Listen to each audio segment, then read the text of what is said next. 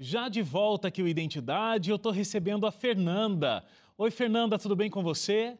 Olá, Wagner, tudo bem, graças a Deus. Então tá joia. Fernanda que tem um ministério, canta música para Jesus há tanto tempo, é, já em tantos lugares aí pelo Brasil, né, Fernanda? Isso, isso mesmo. Viajei bastante. Deus teve a oportunidade de nos dar esse privilégio, né, de estarmos viajando pelo Brasil todo, três anos e meio aí no Ministério do Louvor, isso assim, sem parar, né? É. Mas, graças a Deus, ele tem sustentado e tem me dado essa oportunidade, que é o que eu amo fazer. Inicialmente, eu comecei a fazer essas turnês com o meu esposo, e aí nós tomamos assim a decisão de viajarmos. Como não tínhamos filhos, né? Ele tinha uma filha já, então ela veio é, morar com os meus pais para que nós pudéssemos então sair em turnê. Na época, né, a gente para ser assim conhecido e trabalhar no Ministério do Louvor, assim, não somente eu, mas como muitos cantores, nós tínhamos que ir para a estrada. Não existia muito esse negócio de redes sociais, né? Isso é bem recente, mas é, o fato é que decidimos fazer isso e começamos então a viajar aí pelo estado do Mato Grosso, onde eu iniciei então a minha turnê de três anos e meio. E cada dia numa cidade, numa igreja diferente, eu confesso que foram momentos inesquecíveis, de grande é, é, valia né, para, o nosso, para o nosso crescimento espiritual, e eu podia louvar, contar os meus testemunhos, e onde Deus disse assim: é, Filha, vai, aonde eu te enviar, você vai. E eu fui, juntamente com meu esposo, né, na época, o Marcelo, Aham. e então passamos três anos e meio, Wagner, sem parar. Imagina, deve ter história que não tem fim, né? Três anos e meio na estrada. Agora, é... então você, como contou, né? Você viajava com o Marcelo, teu marido, e aí você descobriu que estava grávida, é, e o Marcelo resolve é, proporcionar ali uma vida com um pouco mais de estrutura, de repente, né? Para esse bebê que estava chegando. Ele então decide não mais viajar com você, ele abre uma loja de pedras preciosas é, fazendo compra e venda né, desse, desse material. E aí, como é que fica? É, ter que viajar depois disso sem o Marcelo e também já com uma criança. Eu vim para uma programação em Manaus, né, a convite da igreja, e foi exatamente em Manaus que eu descobri que eu estava grávida. E então decidimos ficar aqui. Bom, os meus pais já moram em Manaus, né? É, vamos então permanecer aqui, porque aqui tem minha mãe, tem meu pai que pode estar me ajudando no momento da gravidez, e foi onde então ele resolveu é, abrir essa loja. Inicialmente começamos com uma banquinha numa feira de artesanato, e depois as coisas foram melhorando, onde então abrimos a loja, né? é, de pedras preciosas aqui em Manaus. E aí, em relação às viagens, eu tive que dar uma diminuída, mas assim que eu tive a, a Letícia, né, eu, passado aquele período, eu pude retornar às viagens, mas agora indo sozinha, né? Eu ia somente aos fins de semana, no máximo ali uma semana, eu ficava fora de casa, já depois que a Letícia podia ficar com a minha mãe, né, já não mais amamentando, e então, é, quando eu viajava, ela ficava com a minha mãe, né? E o Marcelo, então, cuidando aí do, do trabalho braçal mesmo, né? Sim. Agora eu imagino, Fernanda, de como era mais difícil, né? Ter que ficar um tempo longe e agora, né, não tinha nem o Marcelo, teu marido, junto com você, então, né, três anos e meio na estrada, mas você e seu marido, tava tudo certo. Agora não tem, e ainda tinha o sentimento da mãe que estava deixando é, um filho pequeno em casa, né, uma menina pequena em casa. E aí eu imagino o teu sofrimento, inclusive, nessa história que eu vou contar agora, de uma viagem que você fez para o Maranhão, e na hora de pegar o voo de volta para casa, de volta para Manaus, onde você fixou a sua residência, você chega atrasada no aeroporto e perde o voo. E aí não tem condição de voltar para casa. E aí aquela frustração, poxa, tantos dias na estrada e agora eu não vou conseguir chegar em casa no tempo planejado e tudo mais. É, e você volta, inclusive avisa né, o Marcelo que perdeu o voo e vocês têm uma conversa pelo telefone que é muito forte, né? Conta para mim como foi essa conversa. Falei, olha, perdi o avião, mas amanhã cedo, tudo dando certo, eu vou estar em casa. E era engraçado que nessas conversas que nós tínhamos durante esse período que eu estava viajando, ele falava para mim coisas assim interessantes que só depois eu consegui compreender. Ele falava, olha, Fefe, é, eu estou sentindo assim uma paz tão grande. Eu tô, eu tenho conversado com Deus, sabe, pedindo assim que Deus me ajude. E eu estou sentindo essa paz, né? Eu estou conseguindo ouvir a voz de Deus. A cada manhã tenho levantado, feito o meu culto para ir para o trabalho, né? Ele abria a loja oito horas e assim, eu estou muito feliz com esse sentimento que eu estou sentindo de paz. Eu falei, nossa, amor, graças a Deus, que bom então. Então vamos continuar assim, né? Amanhã estarei em casa e aí chegando, vamos continuar aí nessa nessa comunhão com nosso Senhor Deus. E aí no dia seguinte, eu então pude retornar para casa. Quando eu cheguei no aeroporto, isso no dia 12 de, de março de 2000 2013, é, eu consegui embarcar, mas durante o, o, trajeto até o aeroporto, eu tentando ligar para o Marcelo, é, não consegui falar com ele, e já para embarcar eu liguei mais uma vez, eu também não consegui falar. E só um parêntese, é, na noite né, anterior, que eu ainda estava em Belém, após ter perdido o voo, é, ele estava muito feliz que ele tinha estava fazendo negócios assim muito importantes ali no trabalho e me contou que ele havia passado o dia todo com dois clientes, né, ali na loja e que ele não iria me buscar no aeroporto porque ele, ele marcou bem cedinho com esses clientes na loja. E então, por esse motivo, o meu pai iria me buscar no aeroporto no dia seguinte. E assim foi. Cheguei ali em Manaus, desembarquei, meu pai estava no aeroporto e no caminho, né, é, do aeroporto para casa, eu tentei ainda falar com ele, mas também não consegui. E o meu pai fez a seguinte pergunta: é, filha, você quer ir para a loja direto ou você quer ir para casa para ver as meninas? E como eu não estalo, né? Eu acho que é o sentimento de mãe também, não sei a saudade. Eu acabei falando que eu queria ir para casa dos meus pais para ver as crianças. E depois do almoço, né? O voo foi de manhã, eu estaria indo para a loja. Cheguei na casa dos meus pais, encontrei minhas meninas, e quando foi exatamente 11h30 da, da manhã, o meu telefone tocou. E é identificado assim como marido, né? E aí eu atendi rapidamente e falei não aguardei nem a pessoa é, é, falar do outro lado, eu já fui logo brincando. Ah, até que enfim resolveu me atender, né? E então a pessoa se identificou, oi, é Dona Fernanda, né? Aliás, ela falou, você é a Fefe, esposa do seu Marcelo? E eu disse, sim, sou eu. É, cadê o Marcelo? Eu queria falar com ele. Ela me disse que eles tinham acabado de sofrer um, um assalto na loja e que era para eu correr para lá porque o Marcelo havia levado um tiro na cabeça. E eu então, é, naquele momento, sem entender muito bem, eu repeti a frase. A minha filha mais velha, Letícia, ouviu, mais velha, mas que, que tinha de 4 para 5 anos, né? Super novinha.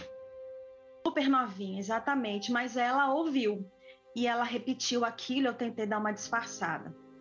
Então, naquele período assim de agonia, eu corri até a sala e falei com meu pai, falei: "Pai, por favor, me leva para a loja porque a moça ligou e o Marcelo ele levou um tiro dos assaltantes". Eu na época ainda não dirigia, então meu pai que me levava para todos os lugares. E ele me acompanhou nesse período difícil do caminho de casa até a loja. Eu tenho que fazer uma pausa aqui para o intervalo eu quero entender o que de fato aconteceu com o Marcelo, como foi receber essa notícia. Eu é, imagino que naquele momento, quando você ouve meu marido, ele levou um tiro é, e é na cabeça. O seu chão saiu do pé, né? Você foi mandada para uma outra dimensão e, e a sua vida estava num rumo de matar a saudade ali do marido, conversar com ele, e aí a sua cabeça é outra com a notícia que você recebeu eu quero entender como é que na sua cabeça, inclusive, ficou essa situação de cantar tanto sobre milagres de Deus e acabar não vivendo isso na tua vida. A gente vai para o intervalo e volta já.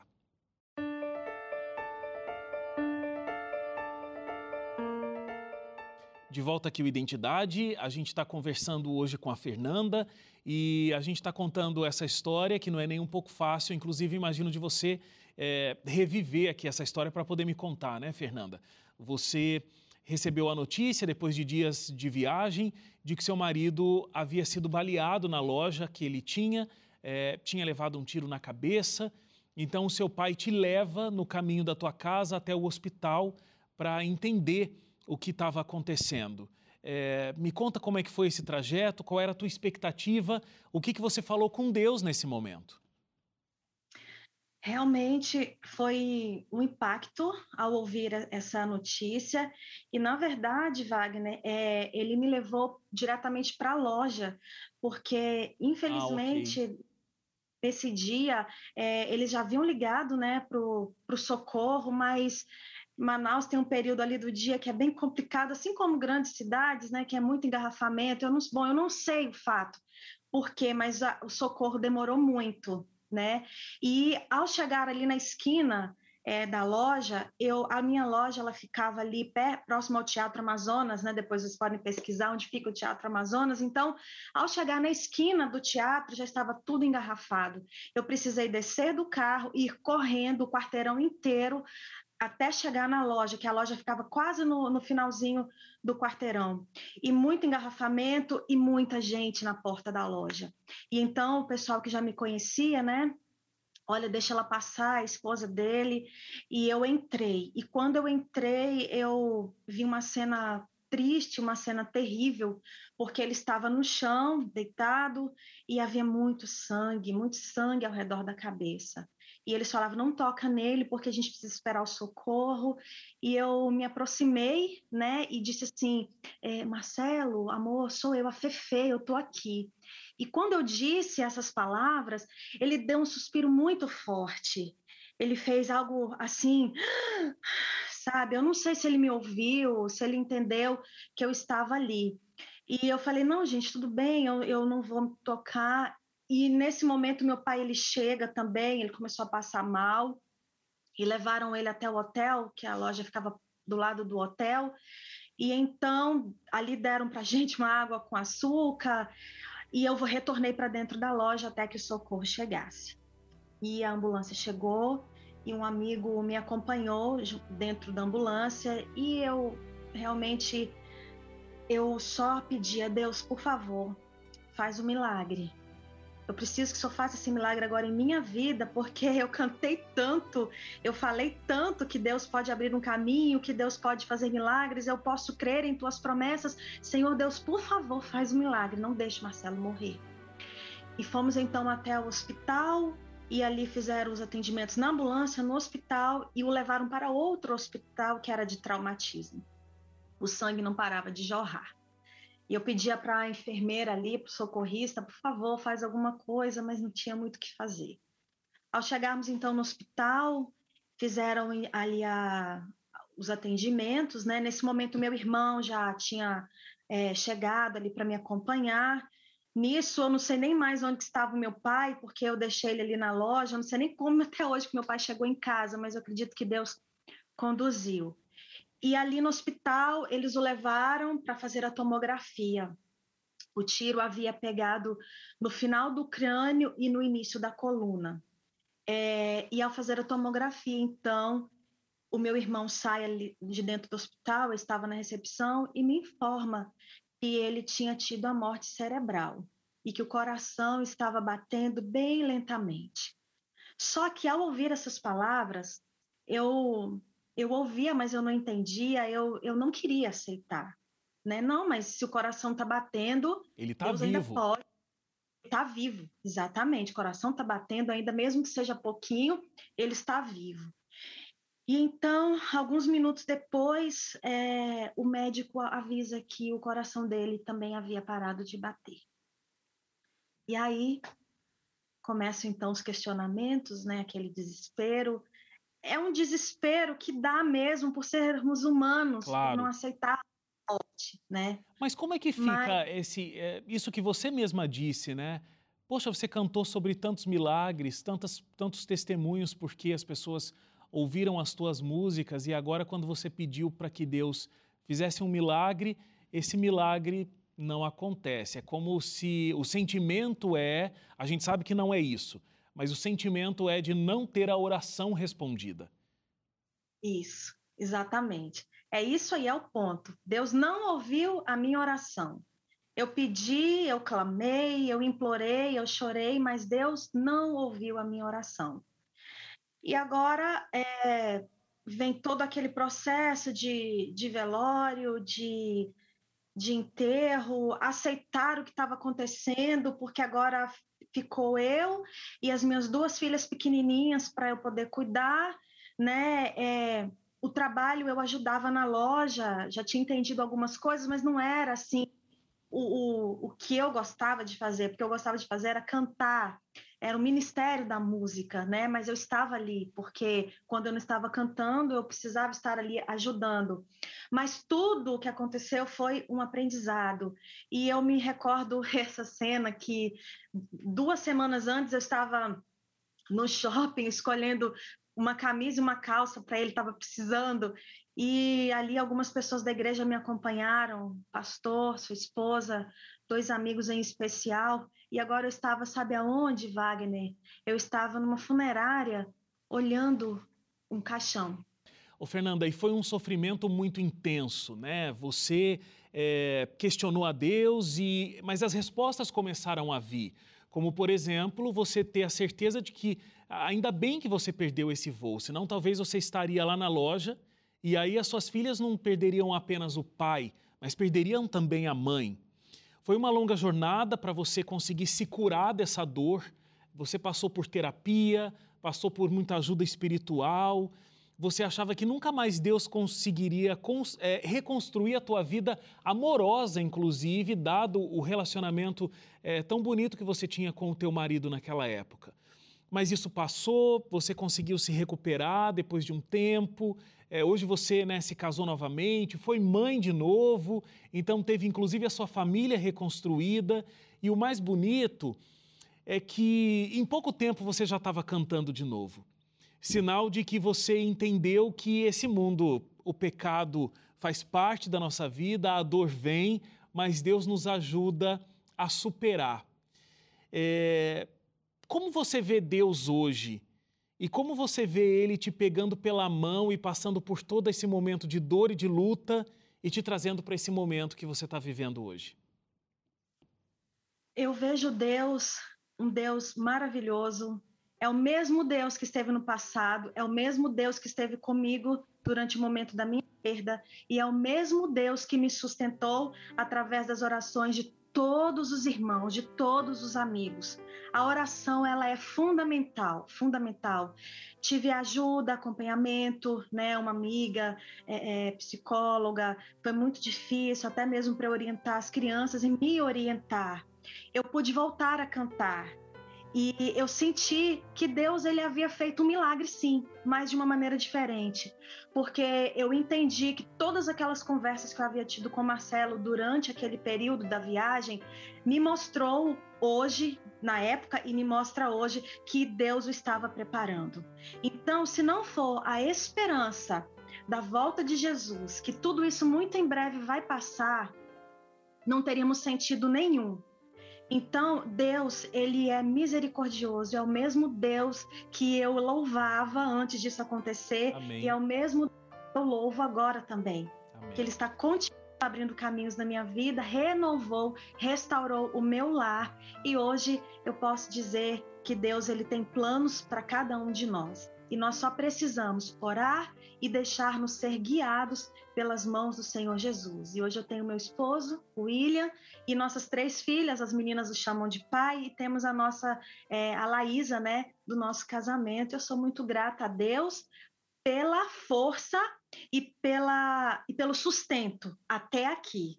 Amém, amém. Eu acho que é muito forte e necessária essa mensagem que você tem de que se não é pela esperança que a gente tem em Deus e no conforto que Ele pode nos dar, o que seria da gente? E tantas pessoas nesse período perderam ah, pessoas tão queridas, né? É, a gente tem o mundo de cabeça para baixo por causa dessa pandemia e é o mundo, não é o Brasil.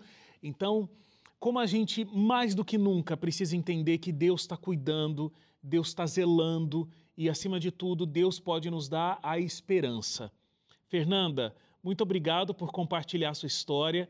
Que Deus continue abençoando o seu ministério como cantora, mas principalmente continue abençoando a família que você conseguiu reconstruir e busca a felicidade acima de tudo ao lado de Deus. Muito obrigado e bênçãos do céu para você. Amém. Eu que agradeço, que Deus abençoe todos vocês. Muito obrigado pela oportunidade.